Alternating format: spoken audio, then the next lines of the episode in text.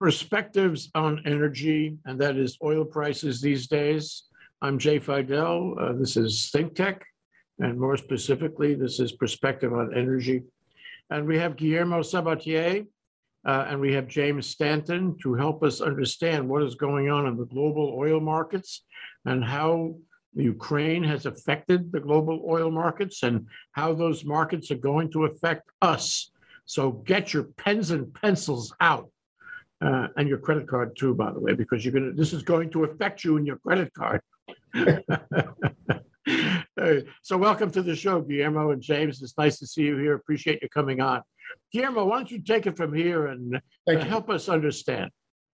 Thank you. Thank you, Jay, for that warm intro. And it's great to be back. Uh, I missed a week a couple of weeks ago, so it's uh, good to be back. Uh, and then today we have James Stanton, of course, the Director of Advisory Service at HSI. And uh, thank you for for joining us today as well. So we really appreciate your input and also your your your help us answer a few questions as far as what we're looking at. So uh, facing what we've got going on these last several weeks, you know, as I'm sure everybody's well aware, we, we got quite the uh, global crisis uh, with, with, the invasion of Ukraine and all of the issues that that spun out of that, right? And one of the things that we're looking at is is now it's it's uh, Russia being a big uh, oil producer. And most of the world ended up being dependent on that on that supply of oil uh, now that we're not buying, most of us aren't buying oil from Russia anymore. It's certainly changed the the the uh, spot price the, on the market for for fuel for oil and petroleum products. So how does that impact uh, utilities that are smaller islands like Hawaii or U.S. Virgin Islands or like the Caribbean or other islands in the Pacific that mostly rely on diesel for their generation? I mean, they're they they make great great strides towards the um, process of, of, of becoming independent and also having 100% renewables. Most of them are not quite there yet, right?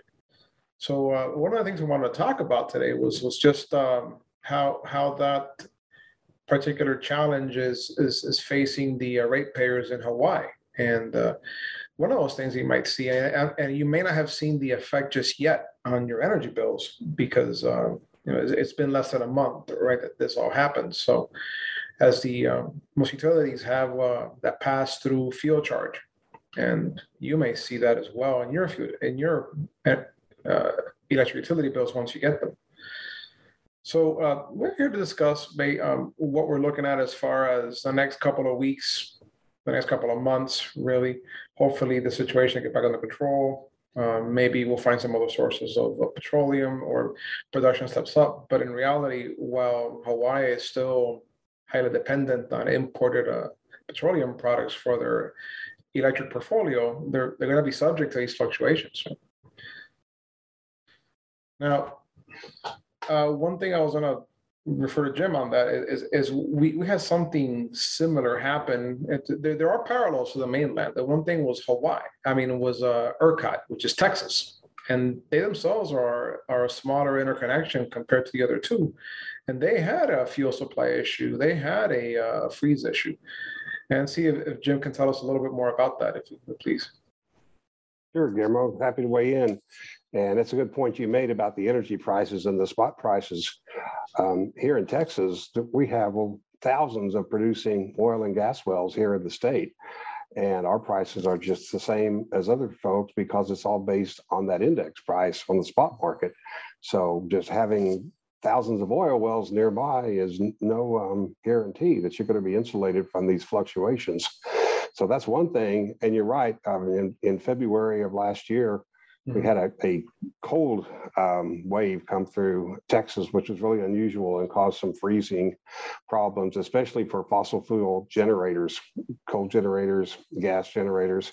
And it also froze up some of the gas lines supplying those generators. So it was sort of a double whammy and um, it, was, it was a big wake up call. And we even had a couple of hundred people die in the state from cold exposure, and thousands and thousands of homes with the pipes burst, froze, and burst.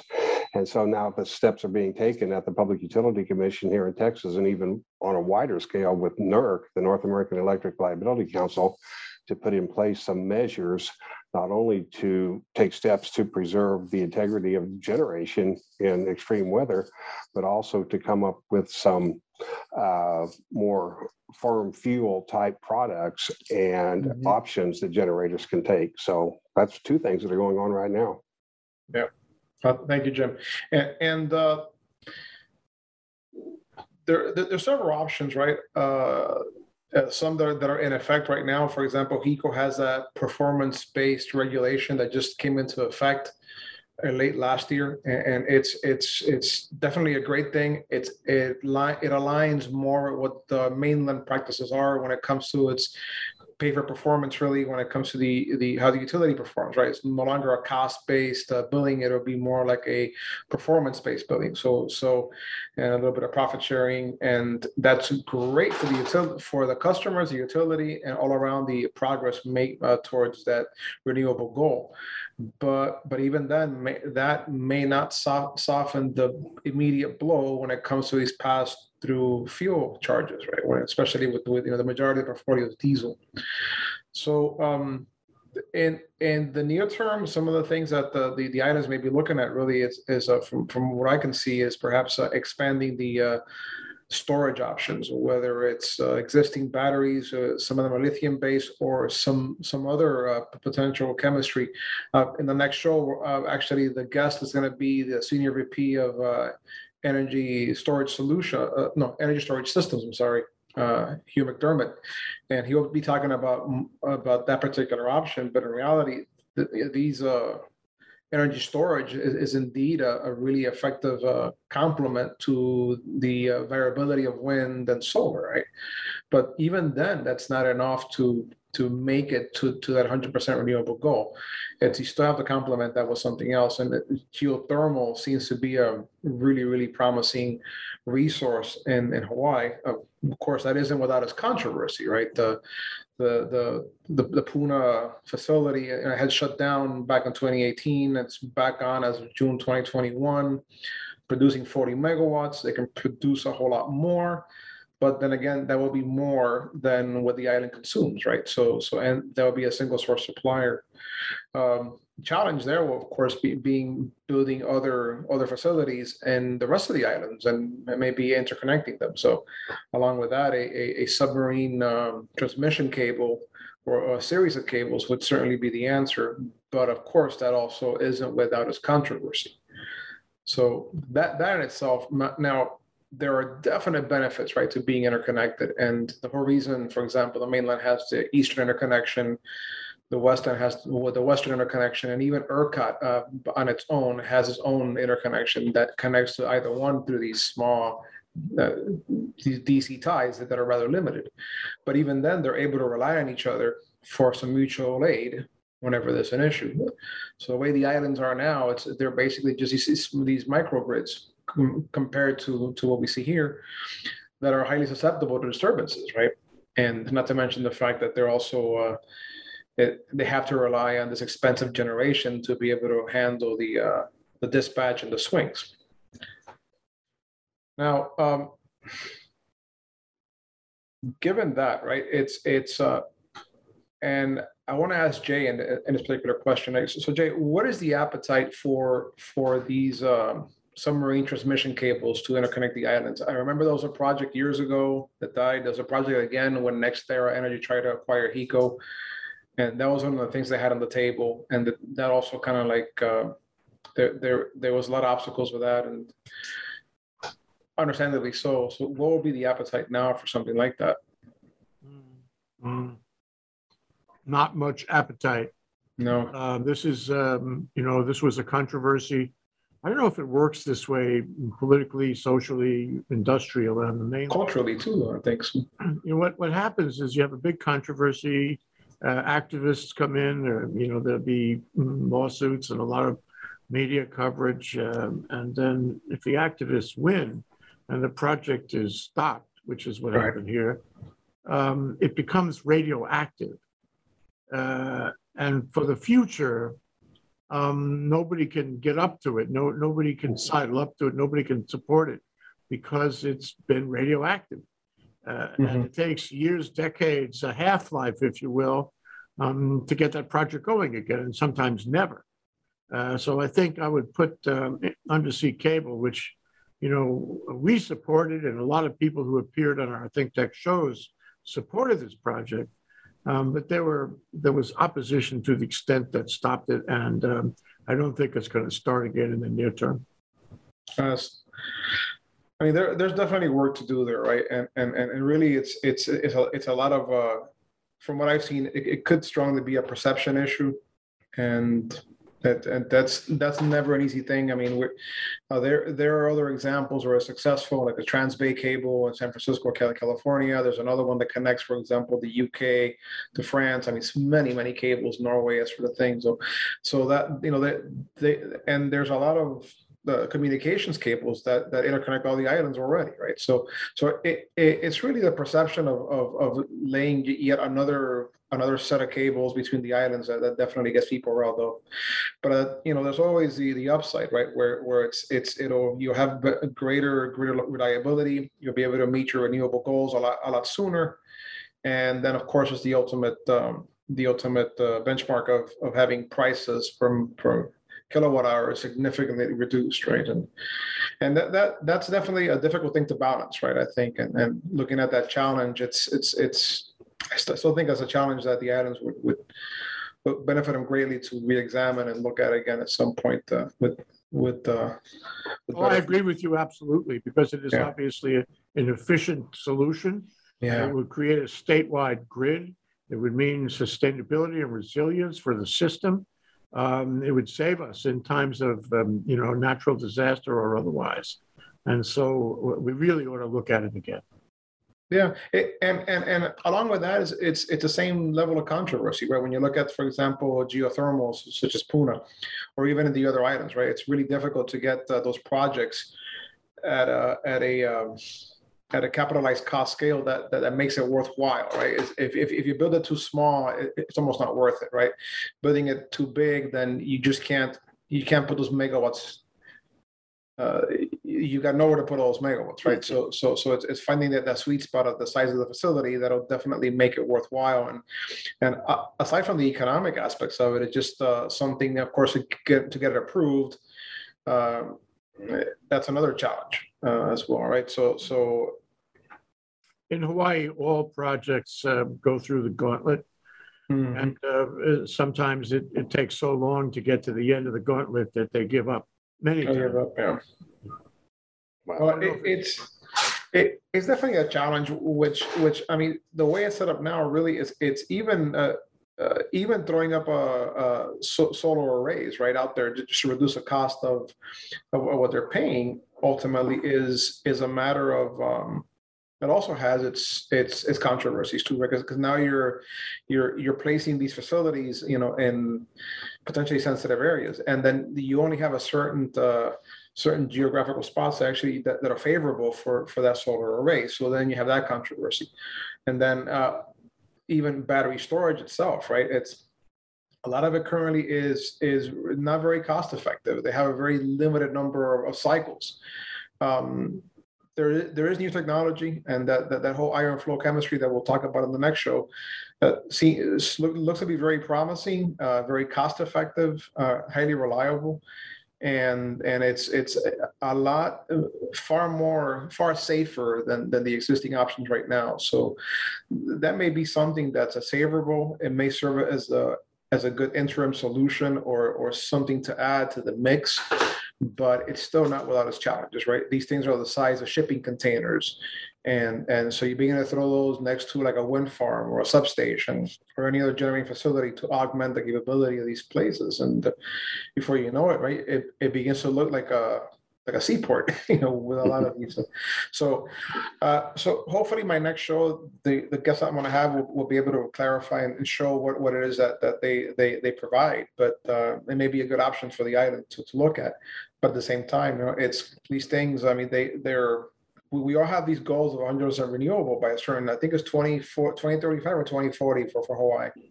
2040. 2040, right? So so that is uh, Actually, 2045. 2045. Really two goals. One is 2040, one is 2045.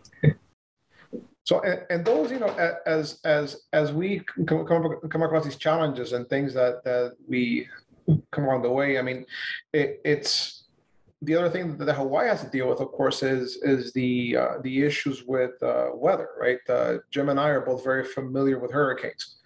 Uh, me being in Florida, him, and he being in Texas, you know, we see that quite a bit. So that's another aspect, right? That eventually has an impact on your bill as well, right? So, so, uh, getting ready for that. And, and, and uh, in Florida, for example, a lot of it is natural gas. So we're constantly, so, so all we see is, is the majority of our portfolio is natural gas. Whereas in Texas, it's, it's got a greater variety of sources, right? But I can just imagine with with Hawaii, it's, it, it being mostly diesel fuel that's imported because there's also no drilling anywhere near, near Hawaii from what I imagine, right? So that definitely has an impact. So, so, um, Where, where we are, uh, Guillermo, is in uh, solar and batteries, um, you know, for single-family homes and maybe some condos uh, Right. are coming into, mm, you know, play.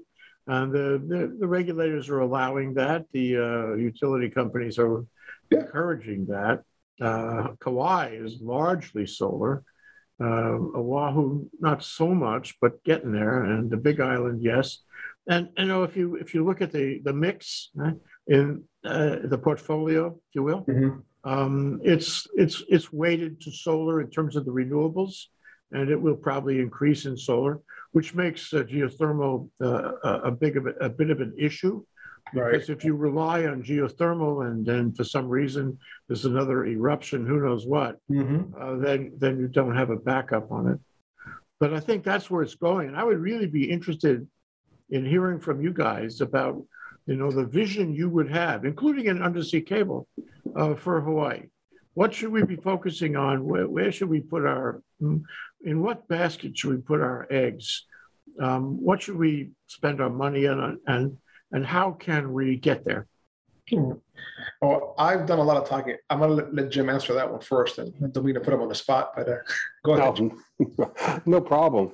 Um, just, just from what I've heard and what I've learned, when uh, Guillermo asked me to get involved with this, the, the undersea cable seems to be the, like the engineering slam dunk for a lot of the issues um, about building generation, capitalizing on capacity, sharing back and forth, increasing reliability. Um, we, we're kind of an island here where I live in ERCOT in Texas. It's, it's a big island with about 75,000 megawatt peak load, but we are not connected to the rest of the uh, mainland except through some DC ties. And those are mainly to help shave peak um, demand that we share back and forth um, with the eastern and western interconnections. Um, barring the um, slam dunk of the cable, probably the storage that uh, Guillermo talked about, and I think you're going to go into a little bit more next week. That does a lot of things. Um, you can build the generation even above the capacity of your load and store it. And and schedule the um, you know the discharge we have nighttime daytime whatever it gives you a lot of flexibility. And uh, at least in our business and we help people integrate their resources into the grid and help them with some regulatory issues. Probably 90% of our business in the past two months new business has been battery storage um, customers getting set up. Just in the county that I live in here in Texas, there are eight projects currently under development. Are these utility projects or um, community projects or No. individual projects? Independent power producers, and a Mhm. lot of them are coupled with either an existing or a solar facility co-located. So they could either be standalone batteries or they can be co-located with a, a solar or a wind facility. And so to help them manage their dispatch and be more available around the clock. And it takes care of that um, to a certain degree, takes care of that variability, which has always been kind of the issue with renewables, whether it's wind or solar. But I mean, it's just, it's going crazy um, here. Battery storage is, it's not coming, it's here. Right. And it's getting bigger every day. Does that, does that mean you don't need to be concerned about interconnection with, uh, you know, outside of the immediate grid? Because I, I remember that in the, in the Texas, um, you know, uh, blackout, what, a year ago, was it? Mhm. um, you know, one of the big uh, issues was uh, not being connected, uh, not having the infrastructure to connect to other grids elsewhere, other states, what have you. Um, you know, I, I certainly agree that we could use an undersea cable, but uh, it seems to me that the technology may be going to smaller grids that are not necessarily interconnected, but, that are more resilient. Your thoughts? No, I think that's true as well. I, I, I do think the, the initial slam dunk would be the cable. But, yeah, but with the introduction of the batteries and the, the higher flexibility you have in dispatch, it does make the microgrids more capable, um, so to speak. So you- you're not, you're, the risk of being exposed to that variability goes down a lot. And it's just defining where that kind of critical point is to saying, okay, we feel like we're pretty independent right now, given, you know, natural disasters and so forth. But for the most part, um, I don't know that it's going to take that long to get to that point for some smaller type entities, microgrids and so forth, if they can get these batteries up and running. And like I said, they're they're being built like crazy here. Will, we, we in ERCOT ever get to that point? Um, for the most part, blackouts for us are at the distribution level and are a result of hurricanes. It has Right. nothing to do with generation. It has nothing to do with transmission. It has to do with trees falling on power lines. Right. You know, a year, a year or two ago when Maria, did I tell you about this, Guillermo? Uh, when Go. Maria came around to Puerto Rico, Yes, um, yes. there, there were these huge, um, you, uh, uh, solar farms.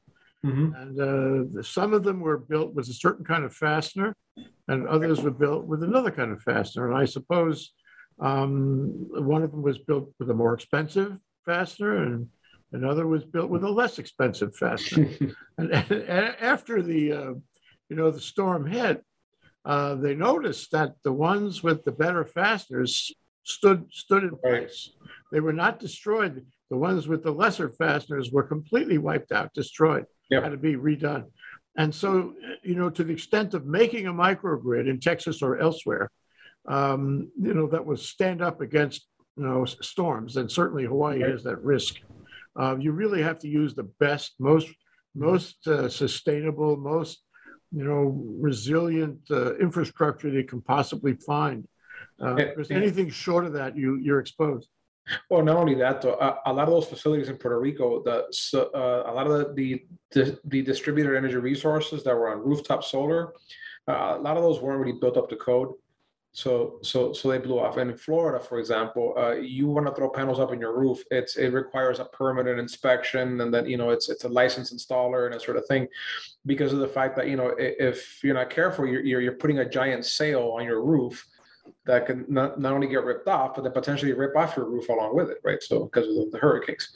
So I'm sure Hawaii has the same challenge, right? Um, and, and, and given that, right, it's it's uh, ultimately when it comes to utility scale solar, right, that, that's one thing that the utility dispatches. But when it comes to distributed energy resources, which is a customer having their own solar and even battery storage at their homes, now not only are they they're they're they're very micro, tiny micro nano grids, you know, if you'll call it. But they also have the ability to to be dispatchable for the utilities, which now means that they can work in synergy with the with the utility to to provide power or store power or even be available for the utility during times of, uh, of shortages, which you know everybody wins. I mean, the utility avoids having to build power plants or new transmission lines, and the customer, you know, has is, is obvious benefits as well. So, but then again, that requires a lot of a lot of new additional regulation that now will penetrate into the distribution side, and and that's uh, qu- quite a bit of what what uh, what Jim d- delves into is the regulate the regulatory advisory services, right? And, and what we're seeing now is, is FERC is expanding its its uh its uh, scope of uh, of, of compliance, you know, further and further into distribution, and we'll see that quite a bit. Uh, then in the few coming years, it, it it's going to be more more apparent, right, that they're they're they're subject to these uh, regulations even more. Right. Well, I think um, we need more energy. We need cheaper energy around the country if we're going to rebuild our manufacturing base and uh, improve our economy. And so, you know, where utilities used to be, remember the day when utilities were a, a, a grandmother stock? You Yeah. utility stock and Oh, and you yeah. clipped coupons and it, it Mhm. earned, you know, a point and a half or something, you know? Long-term investment, right? Yeah, that, that's not so anymore. It's a very important industry. Um, and it's uh, connected at the hip with our economic future. Absolutely. And it's going, undergoing a lot of changes, quite a lot of changes. Yeah, to say nothing of all the technological changes. Oh, yeah. But the, this, uh, the thing with the oil now, mm, that is going to, let's assume, you know, these sanctions stay in place. Let's assume that Europe just stays in a coalition and they're not going to buy Russian energy. Um, but, but of course, uh, oil is fungible.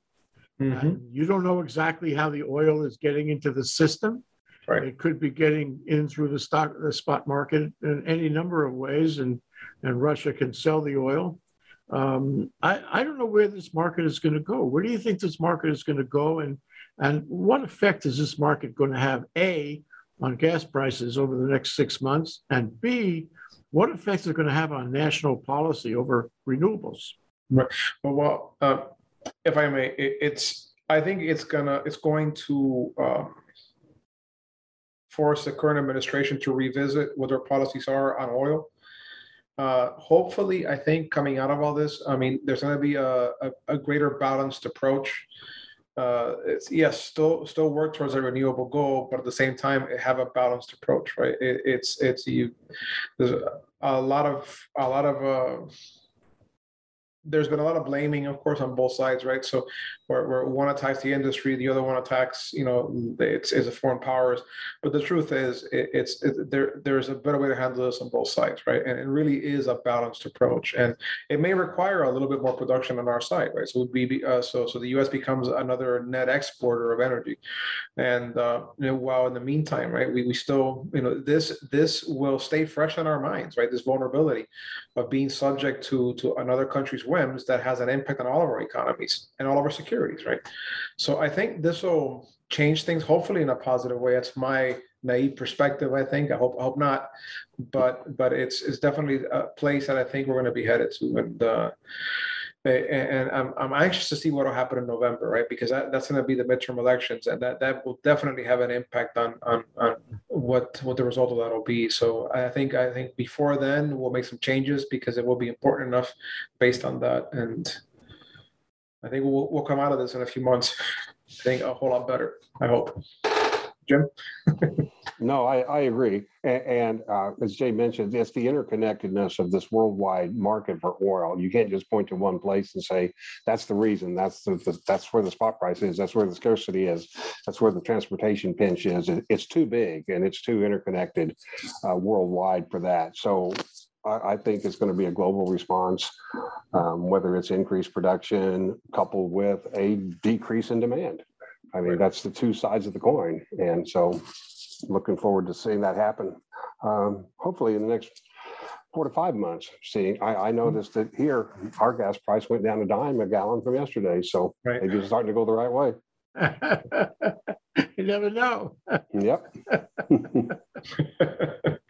You know, uh, quick, quick story. Uh, uh, um, my wife and I bought a, bought a Tesla Model 3, the cheapest Tesla you can get, right? We bought it back in January because we were like uh, uh, uh, traumatized by the fuel prices back in November, right? So we bought it in January, We began to monitor how much it cost to fuel, to, to power that thing up. And, and, and we, we did a hypothetical of what that will be costing us today.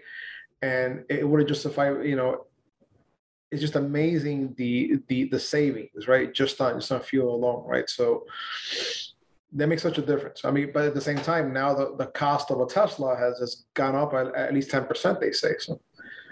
Supply and demand changes everything. Should I buy an electric car, Guillermo? you know, I uh, there's a strong indication that I think it might be a good idea at, at some point. As long as you get don't go on long yet, trips. Just don't go on long trips. Range anxiety still drives me crazy. Well, we're almost out of time. Let me ask you guys to, um, you know, uh, tell our viewers uh, your takeaway, what you want to leave with them today about oil prices and utility bills and, and where they are and what affects them and uh, how, how people in general around the country will be affected. Uh, James, why don't you go first? Okay, thanks, Jay. Um, I, I think it's encouraging that there are some levers to pull as far as innovation is concerned with the um, oil consumption, with the way utilities um, operate. The um, resources that are available to them are continuing to evolve and become more efficient and more widespread. So I'm optimistic about the future. Like I said, there, there are just more options to explore now than there were 10 years ago. And I think it's going to be an exciting time the next few years. Absolutely, in so many ways. Guillermo, what, what would you like to leave with people? Well, I, I, I think Jim, Jim put it best. And what I'll add to that is I think this may, this may accelerate certain changes while at the same time, uh, re, uh, refocusing the balanced approach, right, towards the renewable energies goal. And, and, um, you know, there, there are places where, where, where people may have to, you know, take a second look, a more objective look, for example, at the submarine cable or even the geothermal resources in Hawaii, right, for example. And then there's other things here in Florida, for example, we're far too dependent on natural gas when it comes to generation. So more diversity there is, is, is, is called for. So. The Are we in a position, Guillermo, to sell natural gas to Europe to? replace? We have been already. Ah, We already have been. yeah. how do we get it And over they, there? yeah, they, they liquefy, it, put it in ships and ship it over. Ah, okay, okay. All right, great discussion. Uh, Guillermo Sabatier, uh, James Stanton, uh, Guillermo with HSI in Florida, and James with HSI in Texas. Thank you very much, gentlemen, for joining us. Thanks for having us. Aloha. Mm-hmm.